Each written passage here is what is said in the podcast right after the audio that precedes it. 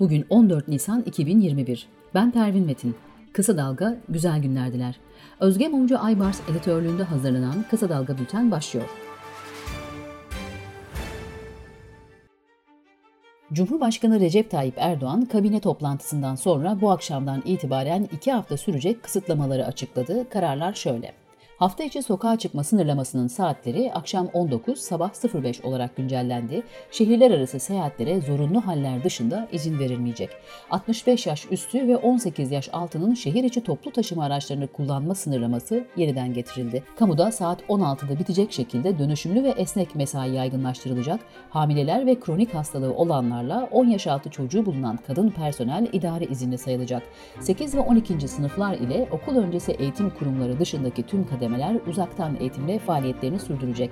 Kafe, kıraathane, lokal, çay bahçesi, spor salonu gibi mekanlar faaliyetlerine bayram sonuna kadar ara verecek. CHP Genel Başkanı Kemal Kılıçdaroğlu, Türkiye'nin çeşitli illerinde panolara asıldıktan sonra kaldırılan 128 milyar dolar nerede pankartının asıldığı kürsüde konuştu. Kılıçdaroğlu bana soru bile soramazsınız diyor. Kimsin sen? Bal gibi soracağım, sen de bal gibi cevap vereceksin dedi.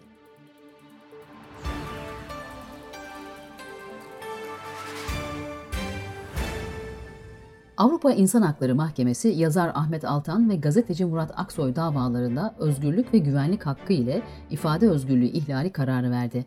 Mahkeme Altan davasında Türkiye'yi 16 bin, Aksoy davasında da 11.500 avro tazminat ödemeye mahkum etti.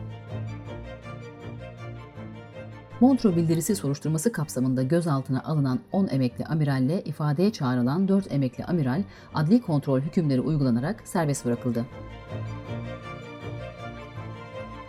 İstanbul Barosu'nca hazırlanan Rabia Naz Vatan Araştırma Komisyonu raporunda soruşturmanın eksik yürütüldüğü ve bu durumunda gerçeğin ortaya çıkmasını engellediği belirtildi. MHP Genel Başkanı Bahçeli, TBMM'deki konuşmasında İyi Parti ve CHP'yi hedef alarak biz küçük ortaklıktan gocunmuyoruz.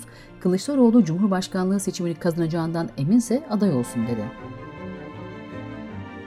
Osmaniye Savcısı Mehmet Bülbül iddiaya göre ortopedi doktoru Kemal Gökhan Günel'e sırası ve randevusu olmadan muayene olmak istedi. Doktor Günel bunu reddedince gözaltına alındı. Adalet Bakanlığı Savcı Bülbül için Hakimler ve Savcılar Kurulu'na inceleme izni verdi.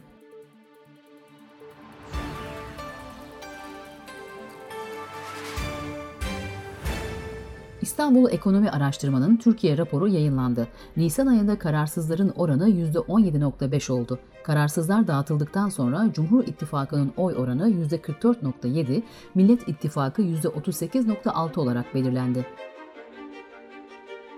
Kahramanmaraş'ın Pazarcık ilçesinde 12 yaşındaki bir çocuğa cinsel istismarda bulunduğu iddiasıyla 4 kişi tutuklandı. Yargıtay 12. Ceza Dairesi'nin 5 üyesinden 3'ünün değiştirilmesinin ardından sanıkların serbest bırakıldığı Soma katliamı davası yeniden görülmeye başlandı. Karadeniz'de kilometre karede 1 milyonun üzerinde mikroplastik tespit edildi. Uzmanlar hamsi, palamut, mezgit, barbun ve istavrit gibi 12 balık türünün de bu mikroplastikleri tükettiğini belirtti.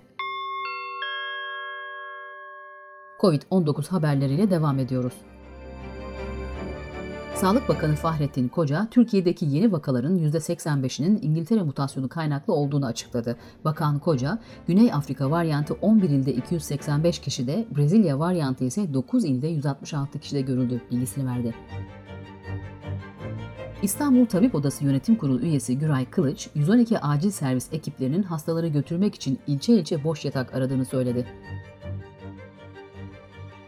Bilim Kurulu üyesi Profesör Doktor Serap Şimşek Yavuz, toplu taşımadaki yoğunluğun giderilmesi gerektiğini belirterek birçok iş kolu için uzaktan çalışmaya geçmek gerek dedi. Sırada ekonomi haberleri var. Faizlerdeki artış da vatandaşın krediyle borçlanmasının önüne geçemedi.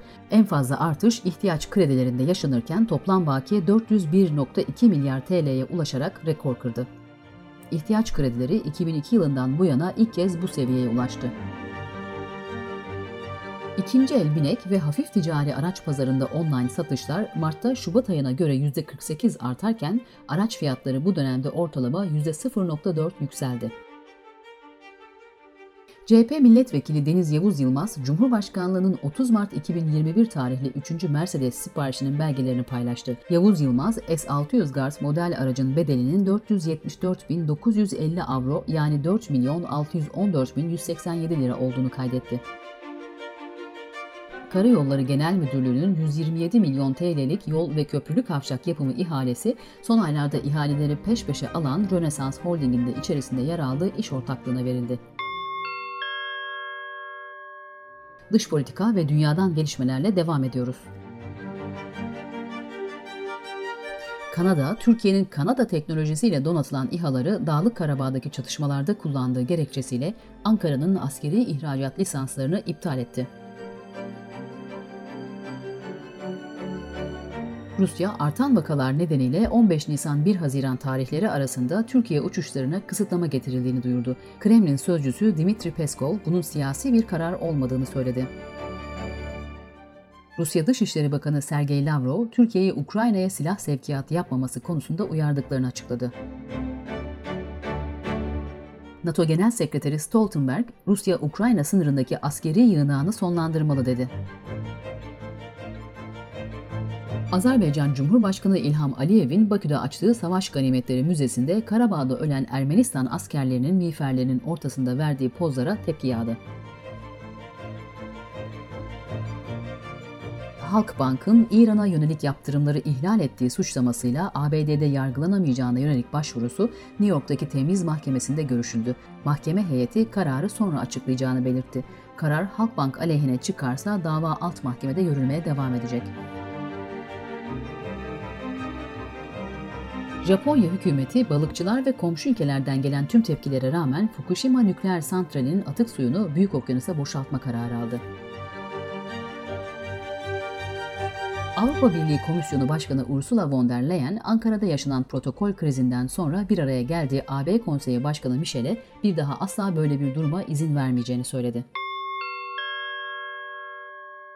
Bültenimizi kısa dalgadan bir öneriyle bitiriyoruz. CHP Genel Sekreteri Selin Sayak Böke, Zor Soru programında Kısa Dalga yayın yönetmeni Kemal Göktaş'ın sorularını yanıtlıyor. İktidarın HDP'ye kapatma davası gibi şok politikaların devam edeceğini söyleyen Böke, ekonomik krizinde buhran aşamasına geçtiğini belirtiyor. Söyleşiyi iki bölüm halinde kısa dalga.net adresimizden dinleyebilirsiniz.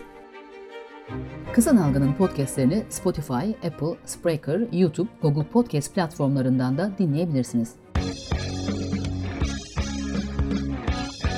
Gözünüz kulağınız bizde olsun. Kısa Dalga Medya.